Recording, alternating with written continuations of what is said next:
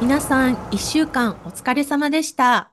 毎週土曜日配信のメルボルンの街角トーク、始まります。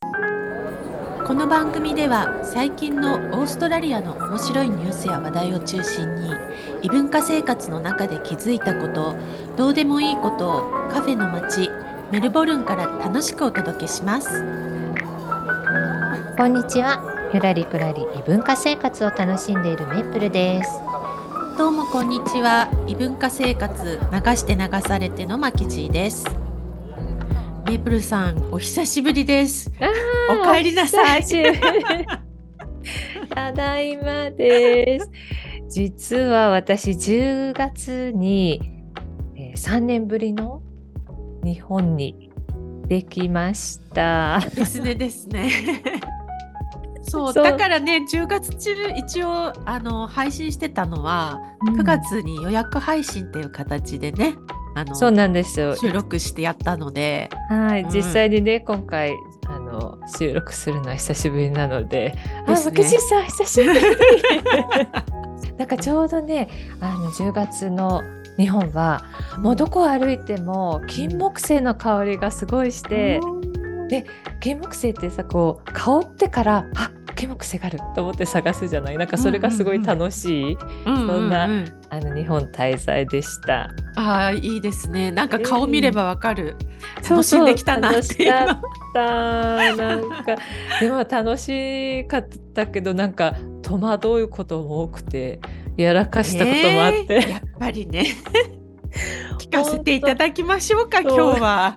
じゃあちょっと今日そんな話になっちゃうと思うんだけれども、うん楽しみだわ。は いで、まあ、今回ね3年ぶりロックダウンがあったりしたから、あの日本に行くのは3年ぶりだったんだけれど、うん。まずデパートとかでトイレに入るじゃない、うんでそのトイレで情報過多えどういう意味？どういう意味？トイレで情報型ってどういう意味？わかんない。かさあのオーストラリアと比べちゃうと日本っていろんなお知らせがトイレに貼ってあるっていうかまずはほらウォシュレットは必ずだから、うんその機械のボタンがうんうん流すとかなんとかなんとかなんとかっていうのがたくさんこうあるんだよね。うんうんうんウォシュレットのボタン。うんうんうんででその会社によってなんかちょっと違ったりとか。うん。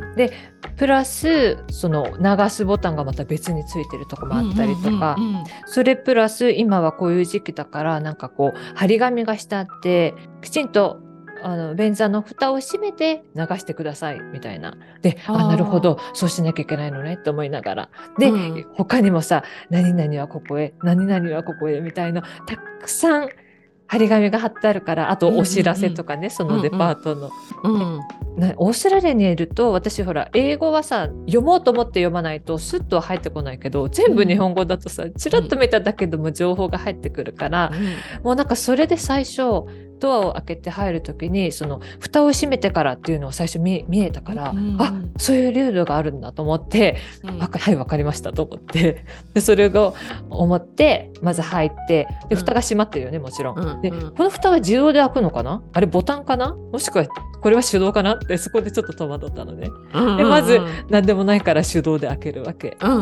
そしていろいろこう見てあたくさんなんかいろんな指示があると思いつつ、うん。じゃあ流すボタンはどれかなっていうので私が入った個室がその流すボタンの流すっていうのがうっすらとなっててうん。うんこれかなと思いながらこう心配になりながら押してみたりとかもうそんなのでこうなんか出てきた時にはなんかなんかちょっと疲れたあなんかこうこっちでは本当にこうなんかシンプル？ーシンプルシンプル本当に。押しボタンのしかないでしょ？流すボタンこのね。そうそうそうそで他にこうなんかたくさん書いてあることもないううし、ん。ウォシュレットとかじゃないし、うんだからなんかねあなんかちょっと感トイレ情覚が報型ってやつ。そうそうマジにそうこれがそうあそうだと思って なんかちょっとさいそれ最初ね、うん。一番最初に思ったこと、うんうん。そう。まああのオーストラリアと日本と違うからなんかハッとしたことっていうのがまあいくつかあって、うんまず横断歩道を渡ろうとした時にもうこの押しボタンを探してるのね。あうんうん。でも日本ってあんまり押しボタン式ってないから。なかったっけ？そうそう。だからそんなに自動的になるんだっけ、うん。押しボタンのところもあるけど、うん。でもこっちほどうんうん。ないから、うん。だから探してる自分がいた、あって思ったりもうなんか習慣になってるんだな。そうね。習慣だね。そう、ん。あともう一つ習慣なのはその横断歩道を今度は渡る時に、うん。横断歩道じゃないわ。横断歩道がないところ、まあ、車が止まってくれた？自分の目の前で、うんうん。そしたらこっちの人ってこう親指立てたり、うん。こう手を上げて、うんうん。あげてサンキューそうねサンキューっって。て言うでしょ、うんうん。で私思わずこう手を上げそうになり あいけない？と思って会釈に変えるみたいななんか怪しい動きになっちゃって。わかる。でもそれは。そうわかるわょかる。うん。だからなんかわこう親指親指とか上げなくてよかった。そうだね。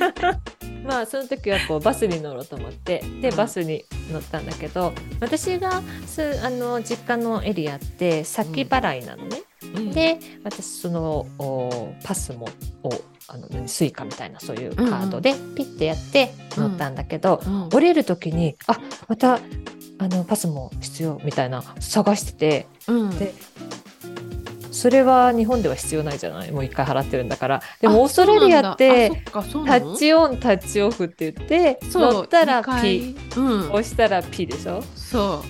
その習慣がついてたから日本はもうほら一回払えばもう終わりだから。え一回払えば終わりなの？でも区域とかさそういうのは関係ないの？なんか期間とか。そういうあ期間区域が決まっているところっていうのは後払いだと思う。ああそれはピッてやるのか今はもう。でもさ区間が短い人と長い人といるわけじゃん。で昔は昔はさなんかさ整理券みたいなのあそうだったね。で結局1とか2とか書いてあって結局、うん。でそれによってうん。あの値段が変わってきて、うん。それに見合った値段を最後は払うって感じだったじゃない。そっかじゃあ地域によっては前前乗る乗った時降りる時ピッてやるのかもねあるいは一律全部一緒とかさ。あそう。うちの方は一律だ一緒でだから前払いだから乗る時にピッてやるだけ。あーそっか。そう。一律もね全部同じ金額っていうんだったら。そうそうそう。まあでもそこでいつもの癖でこう探してる自分がいて、うんうん。はあって思った。あとはうん。駅に着きました、電車に乗ります、はい。ここよ。ここここで前頭私前頭多難ですね。前にねあのはい。エピソード5の、ところでマケジーさんが駅のプラットフォームの話をしてたけどうん。私もこの日ねこう、駅のホームで電車を待ってたの。でも本当に地元のところだから、うん。あのよく知ってるよく使ってるところだったんだけど、うん。やっぱりこう行き先とかちょっとちょっとずつ変わってるんだよね何かが。で何々行き参りますって言われてうん。あれ？そんなとこ行く電車ってできたのかなと思って。私が行きたい駅にはその電車が行くのか分からなかったのね。うん。でとりあえず並んでたの。うん。そしたら、うんうん次の電車はどこどこどこどこどこどこに止まります。あ、うん。私が行きたい駅うんうん行くんだと。うんじゃあ次の電車に乗ろう。うんでそのまま待ってたの。うんで電車が開きます。うん私の前にの並んでる人誰も乗らないのね。うん私違うとこ並んでたり。でし それでょまずは観察が必要なのよあそこは。で慌てて、あうん間違えちゃったんだと思って、こうゾロゾロこうみんながね乗っていく、うん。後ろにまた行ってうん。乗ったっていう。でこれこれだこれだマケチさんが言ってたのと思って。そう私実際に全く同じことやったから。そうこれをね経験しましたよ、うん。本当に。でそんなことがあり、うん。まあ、あの街に行きました。うん。で街でねあなんか日本のお買い物のあのデパートとか楽しいなと思って、うん。でちょっとこれ洋服を見てて試着しようと思って、うん。でこう洋服を持って試着室へ行きました、うん。でスタッフの人忙しそうにしてるのね。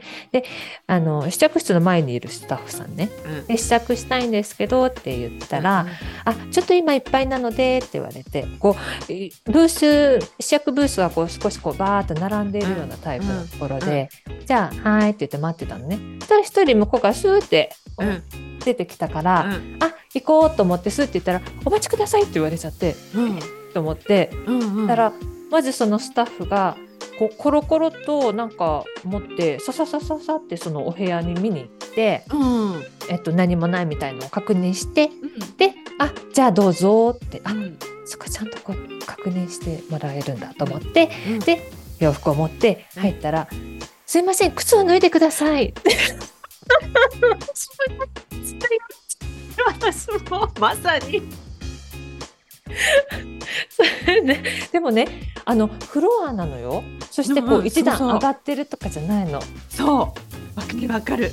でね私ね、あのその時にうん。で前まではやってたことができてなかったんだろうって思ったのと、うん同時に最初にメルボルンに来た時に試着室で靴脱ぐのかな？脱がなくていいのかなって戸惑った自分を思い出したの。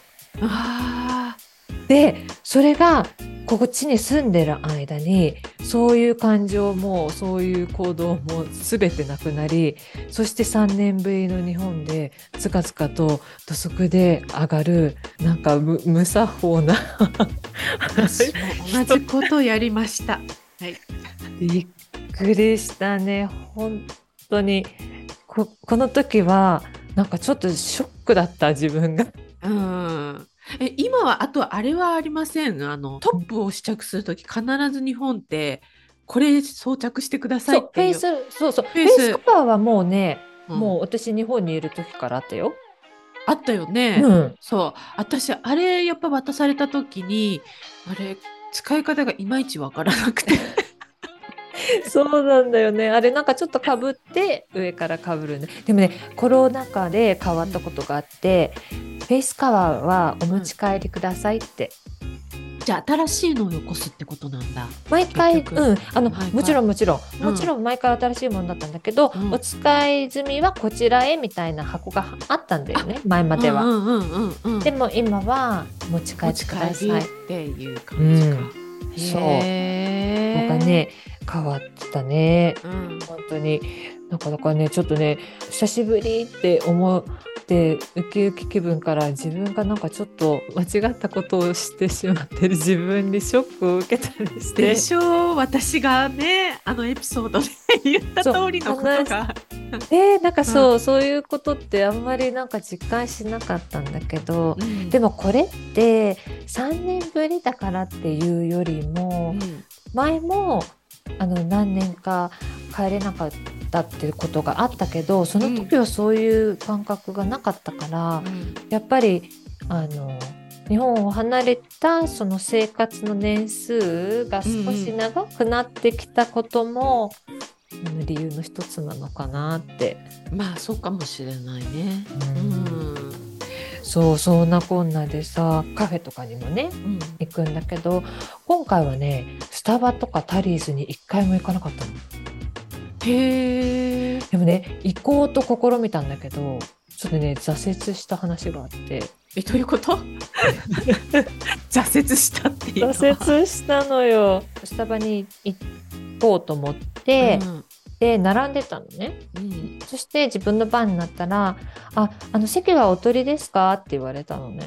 うんで私その時一人で行ってたんだけど「うんえー、まだです」って言って「あ先に席をお取りください」って言われてうんでえ？っと思ってうん。で私何もこう小さいカバンだけでいたからうん。あの何も置くものがなくってとかって言ったら、あうん。あそこにあのよ予約札があるのでそれを置いてくださいって言われてうん。こうマドラーとかなんかそういうペーパーナプキンみたいなのが置いてあるところに小さいこういう予約みたいな札が置いてあってうん。であこんなのがあるんだと思ってでそれをじゃあ分かりましたでそれを持って開くのを待ってたのね。うん。でもすごく割と広いとこだったんだけど、うん。みんなこうパソコン広げてる人とかお話ししてる人とかで、なかなか開く様子がなかったのね。うんうん。でああっちの辺開くのかなと思ったらスススススって隣からふーって言って、でその人がこうスッてもうと取られちゃったの先に。うんうんうんだから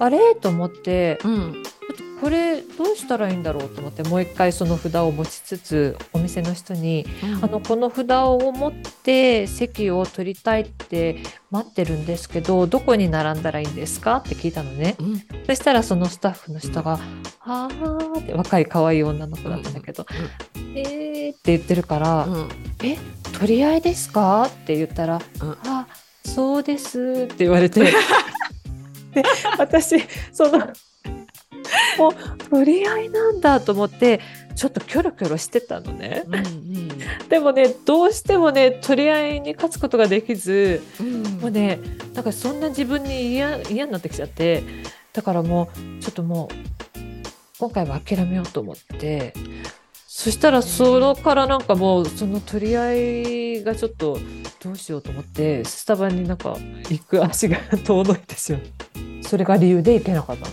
えええ取り合いっていうのは結局好きなとこに座っていいってことなわけあそうなんだけど、今うん。満席だから開く人を待ってああの人開くと思ったら、グッと行って取らなきゃいけないの。でそれが取り合いよ。後ろから刺さって来られたらあ取られちゃう。じゃあ順番でっていうわけじゃ違うの違うの違うの。だってな並びたいどこに並べばいいんですかって言ったらお姉さんが「うん」って言ってたから。で取り合いなんですかじゃあ何？後ろか後ろから後から来た人がそうだからここで待ってくださいっていうのはないわけよ。だから誰が待ってるかは分からあないの。ーわからないんだ。そう。そういうことなんだ。そうそうそうなのそうなの。えー、なんかサバイバルゲームみたい。な そうそれになんかもう疲れてしまってだからやめてその時は行けなかったのね。で別の時にスタバではないんだけど似たようなこうカフェがあったのちょっともう少し小さいカフェね。でその時は少し空いてたの。でうんレジから見えるお席が空いてて、うんああそこに座ろうと思ってで並んだわけ。で席お取りですかって言われたからあまだなんですけどあそこが空いてるのであそこの席に座りたいですって言ったの。そしたら「ああの先に席をお取りください」って言われてまた。で「えー、ってまたよ。私ちょっとあの荷物置くものが」って言ったらあちらにあのリザーブのお札があるのでって言われていやもう今空いてるんだから よくないと思ったんだけど分かりましたっつってまたそこへ行って席へ置いてでまた並んで。うん、えー、わかんない。私そこ行ったら絶対わかんない。何が何だかよくわかんない。だからねなんかもう全てじゃないかもしれないけど、まあ、うん。そういうところに行ったら、まあ、リザーブシート？何、うん。リザーブのこういう札？うん。をまずはゲットして自分で。なんかあのーそれで見てたらやっぱりみんなこう買ったお荷物とかなんかこう自分の荷物お財布を取って、自分の荷物とか置いて並んでるんだけど、あのやっぱり荷物を置いて自分のものを置いて席を立つっていうことにすごくこう違和違和感というかあのそれをしたくないなっていう感覚がうん、あったのはやっぱりこっちでそれはできないから。そうだよね、ううんんやらないもんねこっちだとね。そうでしょう、うんそういうことはしちゃいけないって、うん。でもやっぱりねなんかこう安安全それに比べると日本は安全だからあのそういうこともできるのかもしれない。でそれを母親にねこんなこんなであのコーヒー飲めなかったわって言ったらもうハンカチの一つでも置いとけばいいのよって言われてあ。あそそっか。あそうすればいいのかと思って。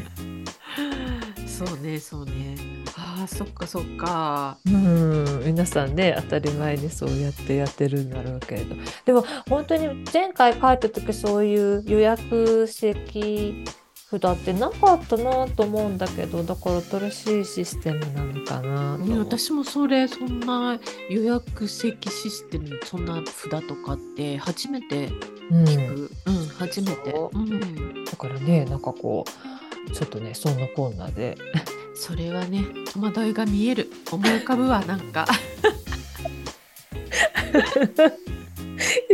聞いてねうん。なんかこう話もわかるし全てうん。こともできるのに自分が対応できてないっていう その自分自身もショックもあるわけよねなんか、うん。そして飲みたかったコーヒーにもいられずなんか。結局飲まず。に あここで話せたからいいんだけれど。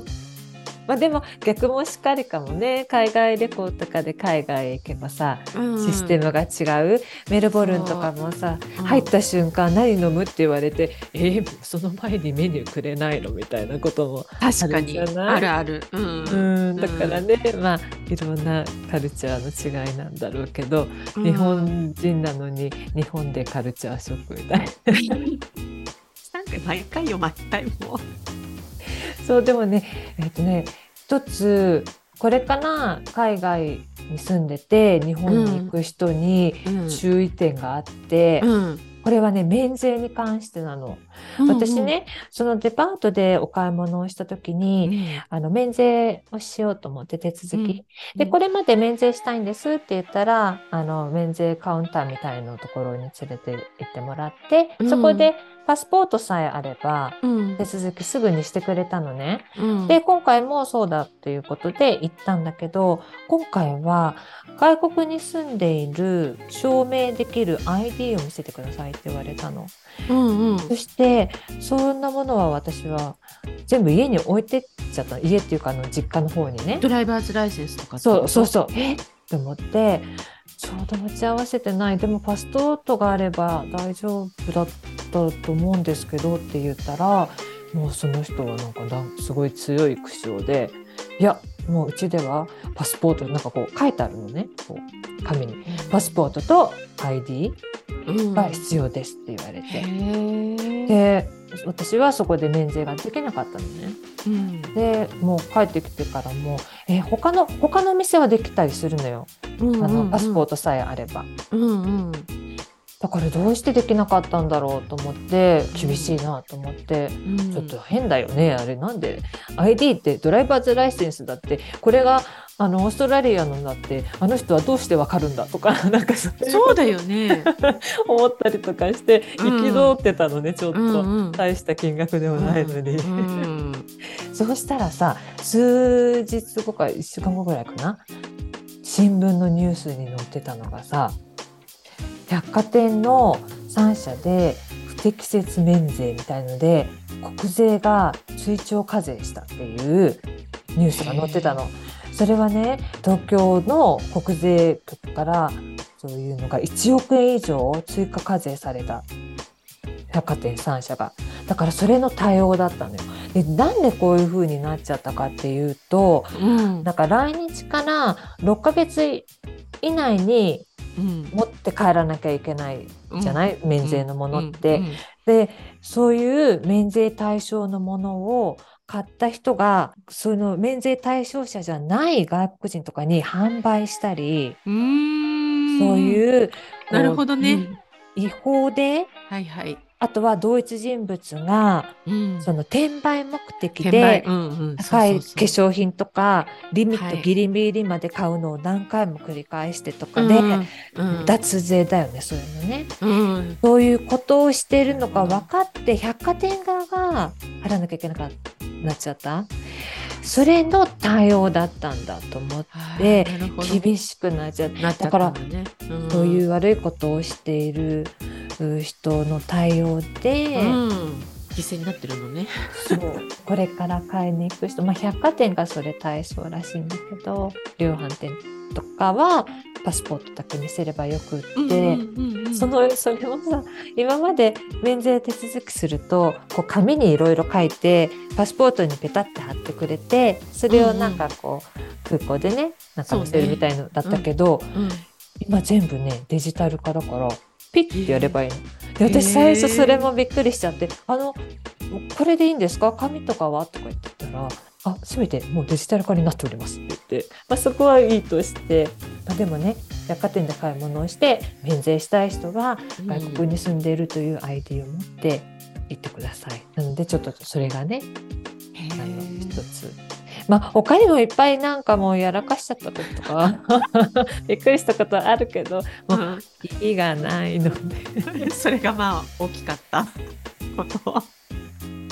そんな感じの私の3年ぶりの日本でした。大変でしたね メープルさんでもまたねこの後なんかいろいろそうそうっていう話あるかもしれないからそんな時はまたマッキージさん聞いてください。あもちろんもちろん聞きます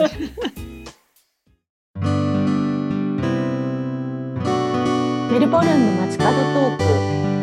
メープルとマキジーがお送りしてます。マッキージさん私のね、えーお便り紹介されたんです。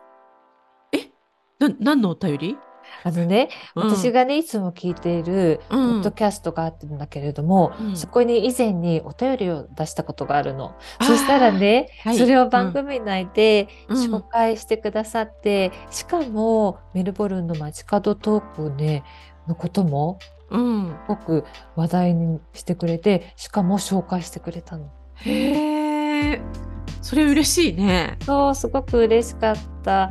あのねどんな方かっていうと、うん。ポッドキャストークっていう番組で、うん。パーソナリティが小西さん、サルさん、笹香さんっていうお三方で男性の方3人なんだけれども、うん。この3人があのボイスカプセルっていう、うん。あの名前でうんこう何か活動されてるのかな。うんで、えーこの番組名はポッドキャストークって言って、うんいろんなあのポッドキャストを紹介しているあーはい番組はい。はないのね。うん。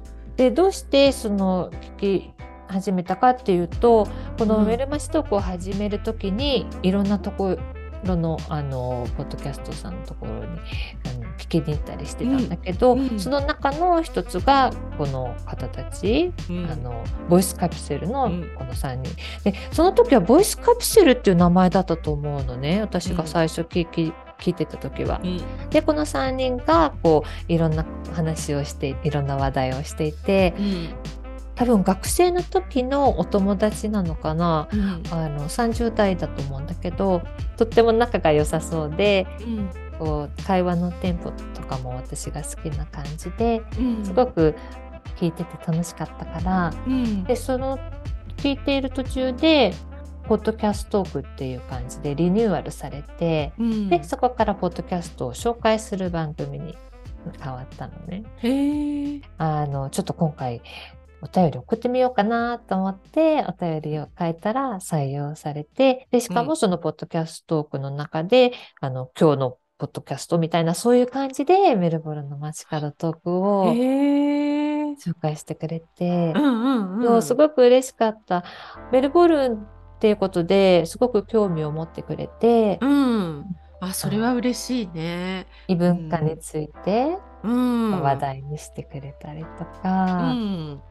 でその時のおお便りを読んでくださった回以外にもうんメルマチトーク聞いててっていうのが聞こえてきてえ？あやっぱりあのそう他の回も聞いてくださったんだと思ってうんすごく嬉しくなって、ああいいね。なんか本当にちょっとお便り送ってそういう風につながれるっていうのがすごいいいよね。そう、ん。だからねこの話を早く負けじいさんとしたいと思ったんだけど 私がねあの日本行きとかも相まってしまい、うんうんちょっとこの時期になって遅しまってれてしまって。そう、ん。申し訳ないんだけど、うん。あのそうすごくねずっと私も聞いていてうんうんうん。からあの一応ねあのいつも聞いていますっていう話をねうん。したんだけど一応質質問というかコメントみたいな感じでねうん。あの連絡してくださってこのポッドあのポッドキャストこの皆さんがね、うん。なのでちょっとそれについてお話ししたいなと思うんだけれどもでちょっと読みますね。メルボルンの映画館グルメも日本と同じような感じですか？最新回で映画館のお話をされていましたがオーストラリアの方もポップコーン食べながら映画鑑賞されるのでしょうか？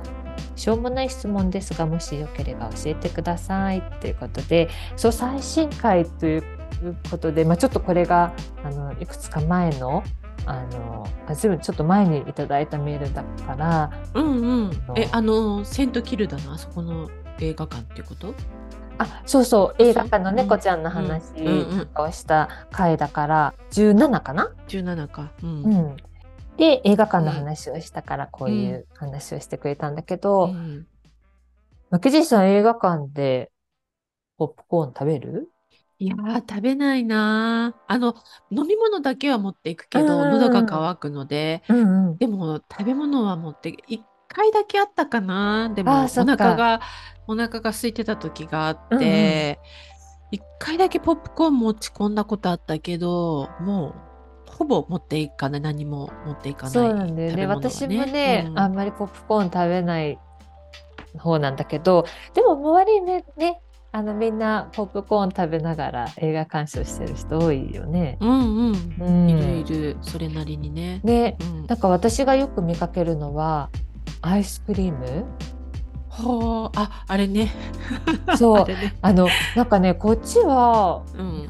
日本でああいうアイスクリームってないあんまりないかな。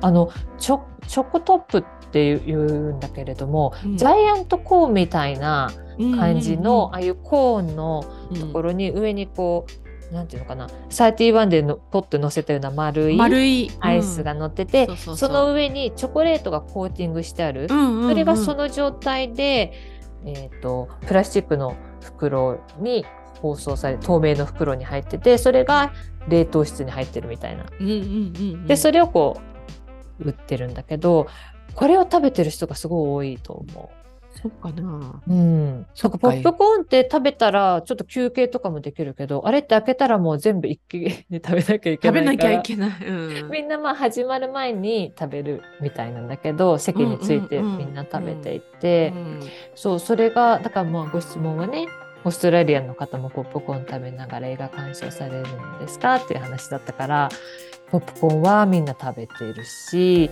あとそれプラス、うん、このチョコうん。うん、ポップアイスクリーム。もうやっぱオーストラリアあったかいのかな？いやみんな好きだよね。なんかあるじゃんない。その場所に行くとこれを食べるっていうようなさそれで、なんか決まり物みたいな感じなんじゃないの？決まり物のの一つだと思う,、うんうんうんうん。どこの映画館行ってもこのチョコトップは売ってるし。だから私も一回食べたことあるけどなんかねでもなんか量が多いし行きなんていうのかな始まる直前とかだと見たいけどこっちも食べるみたいななんかやっぱり食べづ 食べづらいっていうか。私もちょっとね 食べながらっていうのはちょっと無理なんだよね私も、うん。あとこっちの映画館お酒も飲める、そうだね。お酒飲めるね。ワインあのグラスでとかね、うんうん。そういう風になってるとこもある、ね確かに。あとはこう、なんそれこそチョコレートバーとか。うん、あとはグミとか、うん、お菓子はまあお菓子類。あるかな。うん。そう。あれホットドッグとかなかったっけ？パイとか。えー、そういうのはどうなんだろう。ちょっとあるのかな。いやでも匂いのつそんな強いものはないんじゃないかな。なかったっけ？あの映画館の隣にバーでちょっと飲めるような場所があったり、この映画館の中に入る前にね、うんそういうところがあるからそういうとこそういろではうところでもしかしたら行く前に食べられるっていう感じかきっと。うんうんそうだと思う、だからポップコーンってあの食べても音がしないからとかっていうからね。うん。そう。なんかこのご質問いただいた方どなたかなのかな？小西さんかサラさんか笹香さんは皆さんポップコーン食べる派なのか。な あとお聞きいただいてる方も皆さんポップコーン食べる派なのか。ね どうなのか。